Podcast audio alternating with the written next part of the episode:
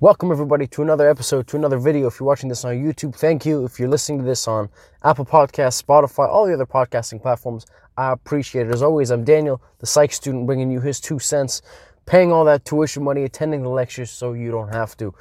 Look, today we're going to talk about something that is near and dear to my heart, and that is teaching.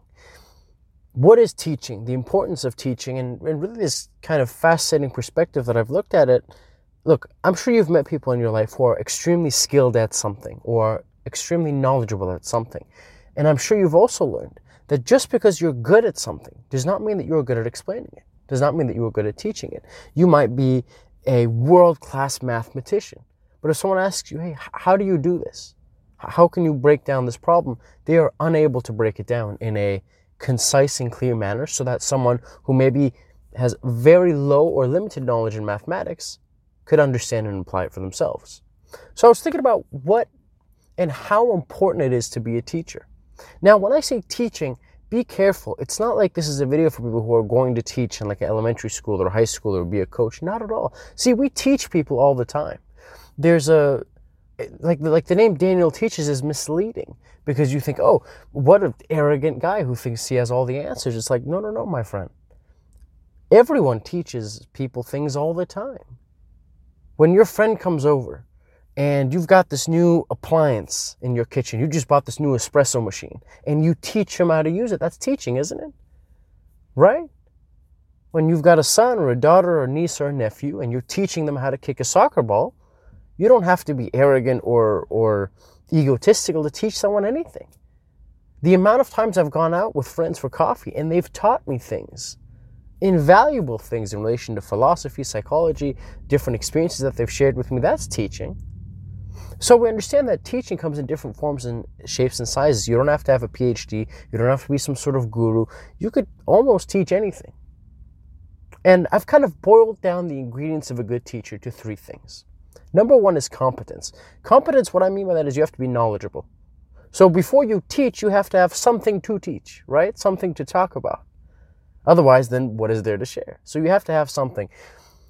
Secondly, is you have to be able to explain it. So you can have the knowledge. That's one thing.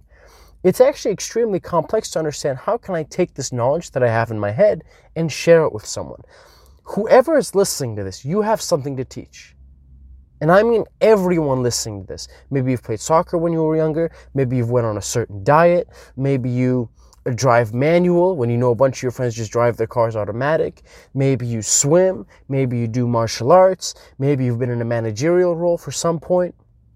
Maybe you've had a bad supervisor. And from your experiences, you have learned things that you could teach other people and go, hey, look, if you're in this situation, here's something that you could do. Step A, step B, step C, and that's how we can put it together and it can help you out and get to your desired result. So, number one is have the knowledge. Number two is be able to break down that knowledge in a way that people can follow you.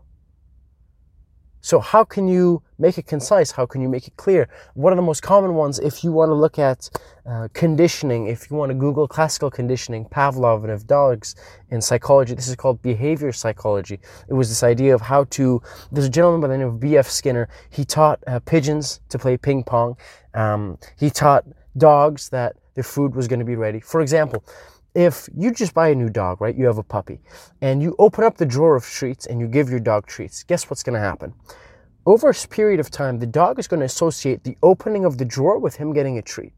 So, the very first day, you open up the drawer, and as you take out the treat from the drawer and you bring it to him, he starts salivating and he starts getting hungry and his eyes get really big, right? That's what happens. After 5, 10, 15, 20 times, now, as soon as you reach and you open up the drawer, he hears that sound.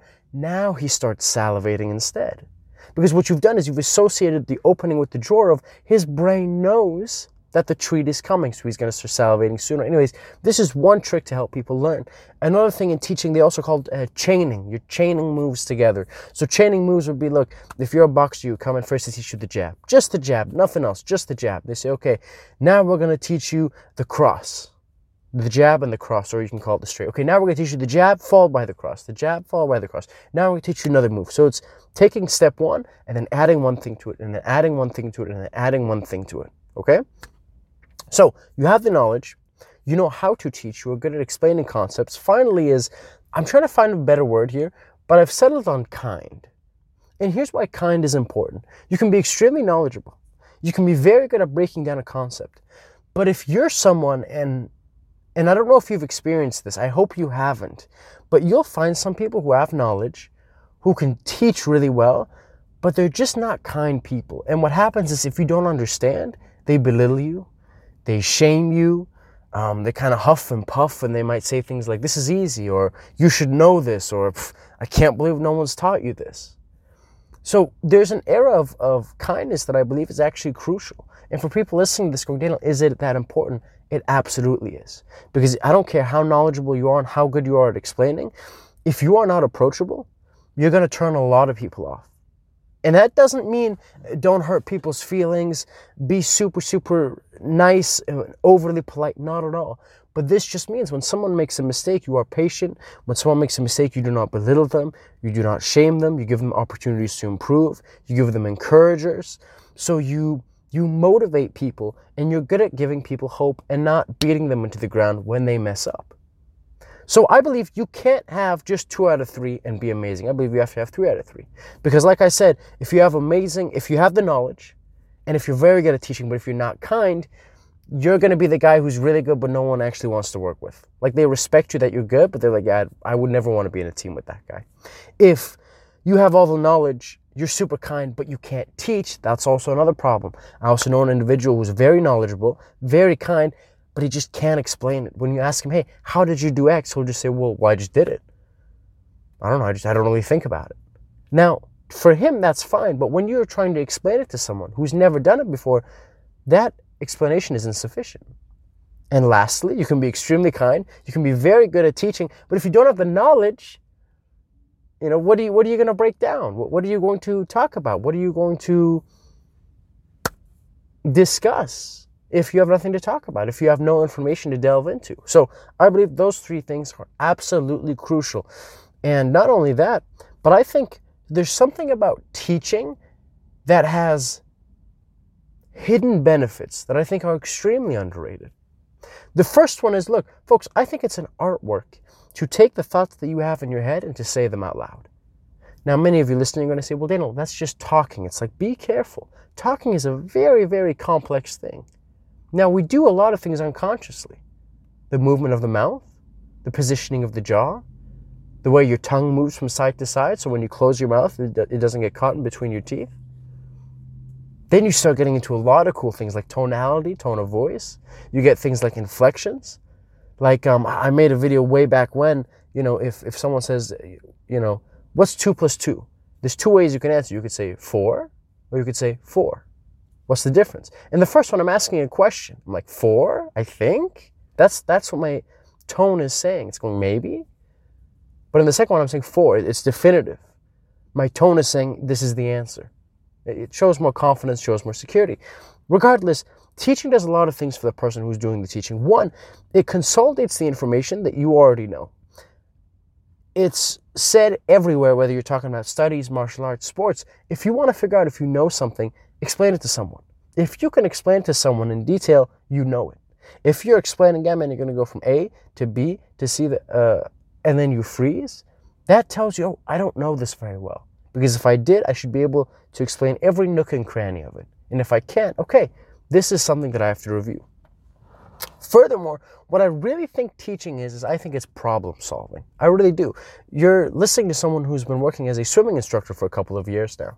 And what you discover is that there's different ways to teach. There's different methods that different instructors have. You use positive reinforcements to your benefits. You can even use negative reinforcements.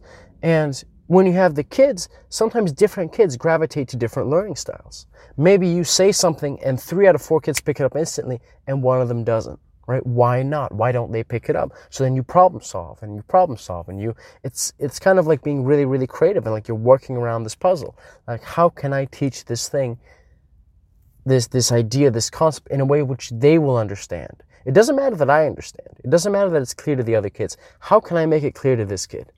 what analogy could I use? What phrase could I use? How could I visually do it? How can I can I use my hands? Can I manipulate the motion? Now, teaching, like I said earlier, we do in all of our aspects and everything. That's why I think it is crucial to work on our teaching skills because inevitably you will learn something that is worth teaching. A hundred percent. Like it, it's inevitable. And I just thought if you have the knowledge and if you have the skills, but you don't have the capacity, you don't have the the proficiency and the eloquent language to express that knowledge, that's like having a that's like having a mansion, but you're missing the key. Like like the, the house is there, but you can't access it. It's like, oh man, that that's so unfortunate. Because if you don't know, well, then you don't know. But if you do know, but you don't know how to get it out, that's the worst, right? That's why it feels so hard when we see those classic teenager movies. The guy approaches the girl who he's interested in, and he knows that he has feelings for her, but he can't put it into words. And he stutters, and maybe his palms get sweaty, and maybe he doesn't say anything, and then she walks away. And it hurts that much more. Why? Why does it hurt? It's not because, oh, he didn't say anything to her. It's like, that's a simplistic answer. The real reason it hurts is because we know that he likes her right? We know that there are feelings there, but he can't convey them. He can't take what is internal and externalize them. And that's when it becomes, ouch, you know? Oh man, I, I wish you could have said that out loud, right? But, but he doesn't or they don't. And you feel that and you go, man, like that's wasted potential. So with teaching, we see the exact same thing. Let's, let's do another example. You're with your partner and they're teaching you something or you want to teach them something. The same principles apply, folks. You got to have the knowledge. Let's say you read a book by, oh man, I forgot the gentleman's name. But if you YouTube the four horsemen of a relationship, or the, was it Gottman? I believe it is Gottman. Uh, YouTube Gottman, uh, the four horsemen or horsewomen of a relationship. Brilliant, uh, brilliant researcher who looked at couples and how they end up divorcing, how the couples that stay married, how do they differ from couples that divorce? What do they do in conflicts? really quite exceptional. And the reason why I bring this up is when we teach, there's so many different avenues. I don't want you to think, oh, it's just a coach and the kid. It's not just a teacher and a student, prof and a university student. Not at all. We teach our siblings, we could teach our parents, we teach our nephews, we teach our sons, our daughters, our friends. So oftentimes, let's say you read a book about relationships, and now you want to teach that to your significant other or to your partner. You've got several ways of doing this. One, you could give them the thing that helped you learn. So if it was a YouTube video or if it was uh, something in, in that regard, uh, you could always just take that idea and then you could just send it to them. And then the idea here is if you had the if you had the medium, so let's say the YouTube video worked for you, or let's say if the book worked for you, if you can give them the book, they can read it, it'll work for them as well. So boom, you're good. It worked for you, it worked for them, why not? Now, you might be in a position where you go, look, this was a 20 minute YouTube video, or this was like a extremely long book to read. Instead of me just giving it to you, let me read it, I'll summarize it, and then I'll give you the cliff notes. I'll give you the summarized version, what you need to know, so I can even save you time. If you go for the second method, this is the part where the teaching aspect comes in. Can you break it down in a concise manner, in a clear manner? Are you kind? Do you make fun of them? Do you give them positive reinforcement? Do you encourage them? And we see this in many different roles, and people can teach each other all sorts of things about different concepts, whether they be abstract things or whether they be practical things. Maybe you're really good with your hands and you're like a handyman around the house, and you want to teach your wife or girlfriend or vice versa. She wants to teach her husband or boyfriend how to do these things. Being skilled is one thing, but being able to sit down and be patient and say, well, look, first I want you to do this, then I want you to do this, then I want you to do this. Folks, that's a skill. That's 100% a skill.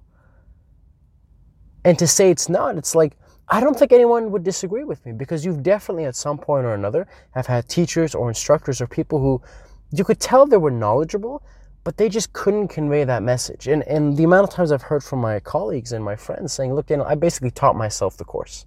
They were super boring, monotone, uh, just told us to read off the textbook. And I and I see that and like it it's sad. It's really really sad going back again to the analogy of owning that mansion and that house but not having the key to access it. It's like, well, where do we go from here? Right? What do we do? So it's extremely important. So now you're thinking, well, Daniel, how can I become a better teacher? How can I become better at teaching? Well, your best friends or YouTube, or YouTube, or Google. You've got so many different information, so many blogs, uh, different mediums, podcasts. I'm sure there's podcasts out there that just talk about communication like 24 7. Different YouTube videos, how to be a better communicator. And teaching and explaining things is kind of under that umbrella of communication. But I believe if you stick to these things of, if you know you're knowledgeable about a subject, that's the first step. The second step is understanding, okay, what is learning? How does someone learn something? If I'm a black belt in judo and you're a beginner, do I want to throw everything at you or will you be overwhelmed? You'll be overwhelmed. Okay, well, look, you got to learn these 10 things. How about we just focus on one thing today? Okay, we're going to focus on one thing today. What steps do I go through in my head to do this thing? I'll give you another example. I'm working as a swimming instructor and I've got these two kids, absolute sweethearts. One's five years old, one's seven years old, never done swimming lessons before. Together, we work for the first time to help them float on their back, okay? This is just a regular back float. Your uh, Neck is leaning back, chin is up, looking at the ceiling, stomach's up on the surface of the water. Starfish arms, starfish legs. So they do their back float. We get them to do it. I have my arms underneath their back. I tell them, look, buddy, first thing you're gonna do is you're gonna lean your neck back. You wanna be relaxed. Then you're gonna bring your stomach to the surface of the water. I'm gonna have my hands on your back. And after a couple seconds, I'm gonna let go and you're gonna float on your own. So they do and perfect, boom, amazing. They're doing their back float. And I'm going, this is awesome. We, worked together, we taught them something. I'm feeling great, they're feeling great. A couple moments um, pass. I start, you know, just looking around a little bit, and then I hear, help, help. I look over at the kids and I go, what's wrong? They're still floating on their backs. They go, how do we get down? I, I say, what? They say, how do we get down? And I, I stood there dumbfounded. I was thinking, well, I've taught, it wouldn't be an overstatement to say hundreds of kids to do a back float, but I've never taught kids how to come down from doing a back float. I've taught you how to stand in the pool and do a back float, but I've never taught someone to do a back float and then just stand in the water again. Now, from someone who's done swimming for, for countless years, immediately in my head is why just do it. Like that, but I knew I couldn't say that to a five and to a seven year old. And I realized I had never thought about it. I did not know how to stand. Now, when I say that again, I do it all the, you everyone does it. You float on your back and then you stand up. But how many people actually consciously think about it? And I was like, huh, I've got no idea what to say. So, as they're floating and they're asking for help, I go, give me one second. I start floating on my back. And then I stand again. And I go, okay, I got it. I go, all right, this is what I want you to do. I want you to imagine you're doing a sit up, okay? So you're gonna bring your chin forward and then you're gonna sink your butt down. As you're bringing your chin forward, as you're doing a, a sit up, you're going to bring your knees into your chest. So once you kind of curl up because you're you're lying, if you will, like you're lying on the water, on the surface of the water, as you bring your chin up to do this sit up and your knees curl in to touch your chest, you're going to turn into a ball. When you turn into a ball, I want you to kick your feet down. So we're lying on our back super straight. We're going to do a sit up, bring in our knees, and then you're going to kick your feet out, but you're going to kick them down. All right? Not across the surface of the water, but down, like vertically down. We did it, and boom. It's exactly, that's exactly what I've been doing all my, for all my years of teaching. But the difference is in that moment, even though I'd been teaching for at least three or four years now, it had never occurred to me. And if I was to respond with, to just do it, just put your feet down. For me, that makes sense because I've been doing it for this many years. For a complete beginner who maybe this is his second day ever in a swimming pool, that's just insufficient, folks. That is no different than the black belt in judo taking the white belt in, showing him a very complex move. And when the white belt says, Wait, how do you do this? He says, Well, just do it. Just use your hip. Use my hip. What do you mean use my hip? You know, just use your hip. Use your hip, torque, and throw them. What? Torque? Torque? Throw them? What do you mean throw them? Does that make sense to everybody? So when we take these these things um, that we've been doing so much that have become automatic for us, don't overlook the importance of them and don't overlook the complexity of them. This could be such as tying a shoelace, riding a bike, doing a proper push up. Just get on the ground, just push yourself up. What if that's a 12 year old kid who's never done a push up before? But you got to break it down. You got to look at it through his lens, not through someone like yourself. And I promise you, my friends, if you look at it from that way and think about all the steps, and it's hard because you got to take the unconscious and you got to make it conscious, and you have to break it down into steps so that it makes sense. It's not too boring, but it's not too challenging, and it logically makes sense. It's in a chronological order where one follows the other, and then eventually you get to the desired result. Not only will it make that individual better or to make him understand something, but it'll make you better because you should know how you do a certain thing. Like you don't actually think about how you put on a jacket. If someone says, if I was to say, how do you put on a jacket? You're going to think for a second and go, huh, I've never really thought about it. Now you have a three year old son and you're trying to get dressed. And maybe he says, no, no, no, dad, look, I want to put it on myself. What do I do? Explain it to him. How do you explain that to a three year old? Exactly. My friends, that is the purpose of this talk today. So, I believe we are all teachers. I believe we are all simultaneous teachers and learners. So, when you're out there taking all this information, be aware of how you can break this down. Take note of people who you've met in your life that have been extremely knowledgeable, good at explaining, but are not kind people. Or very kind, um, very knowledgeable, but just can't articulate their ideas in a way where other people could follow and understand them. So I hope this talk has put an extra emphasis on the importance of teaching, learning something, and the importance of being able to share it. This is going to impact every aspect of your life, whether you're a coach, whether you're a father, whether you're an older sibling, whether you're in a relationship. Teaching is inevitable. It happens in every different section of our lives. The first step is we have to become aware of it. And after that, then we can start to improve it. Thank you so much for listening, everybody. This has been another episode. Take care, folks. Bye bye. Stay safe.